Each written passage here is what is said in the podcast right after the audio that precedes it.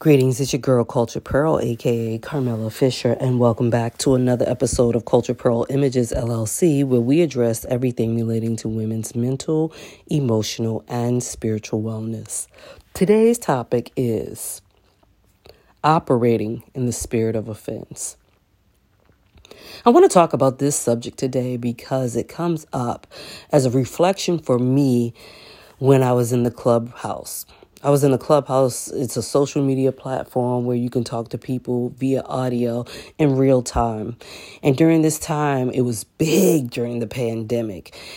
And one of the moderators in Clubhouse came on and she said that she herself had been operated in the spirit of offense. And then she gave little examples of how she did that. Immediately, I got convicted. I got convicted in my spirit. But it didn't stop me from still being offended.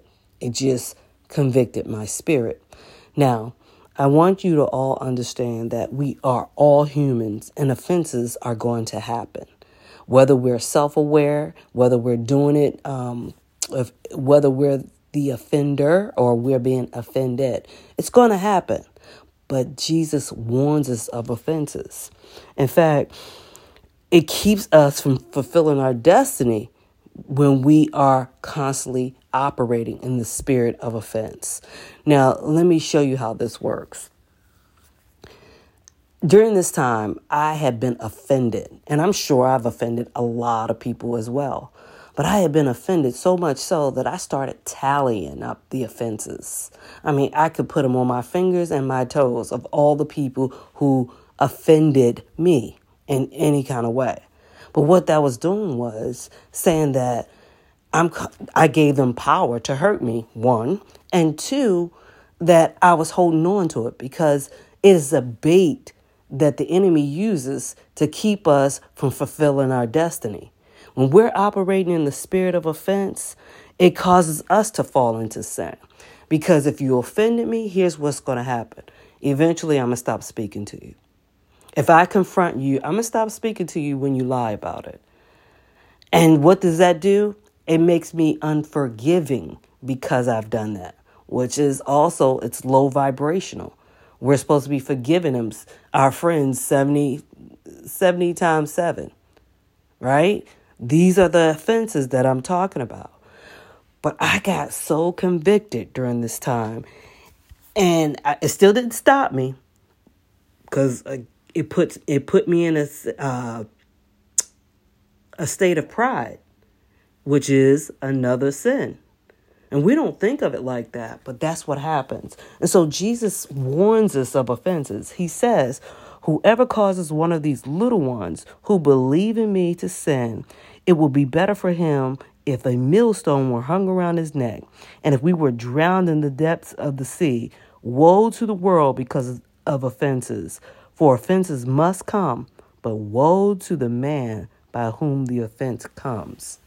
And so, again, offenses will have you operating like you know it all, that that you have never offended anybody, and I'm sure just as much as I was counting them on my fingers and toes, people were, were counting the offenses, and God was doing something in me during that time too. He was showing me who I've offended. So if I can't forgive someone, people weren't forgiving me. And it just goes, it's like a chain reaction. And believe it or not, the accuser is winning because of that. It goes on to even further when it says, Moreover, if your brother sins against you, go and tell him his fault between you and him alone. If he hears you, you have gained your brother. But if he will not hear you, take with you one or two more that by the mouth of two or three witnesses every word may be established. And if he refuses to hear them, tell it to the church. But if he refuses to even hear the church, let him be to you like a heathen and a tax collector. And so, again, when we read, when I read that passage, that was in um, Matthew 18, 15 through 17. When I read that passage, we only get to the first level again. When somebody offends you, the first thing you do when you approach them, what happens is once they lie, you even offended even more. Yeah, I can't I can't trust them. It puts you in another low vibrational emotional state where you can't trust them, you can't trust yourself, you don't know who to trust. I mean, it's so much stuff. You're embarrassed, you're ashamed, there's some guilt that li- um, lies uh, all underneath the underpinnings of the offense. So we got to be mindful in this season about operating in the spirit of offense and even getting upset when people offend us.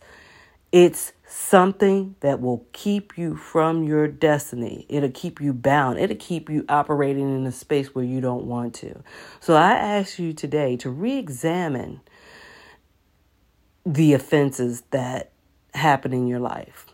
Now, I, I would say if you're really doing some insight and awareness that you do an inventory, a spiritual inventory about the offenses and how you can put them on the altar and relieve them because it doesn't help you. All it does is keep you from, uh, it, it makes you prone to being offended even more. So I want I want you to think about that. That's my time for the day. But I hope this podcast has blessed you in any way. I know it blessed me because I had to get it out. So that's my time. God bless.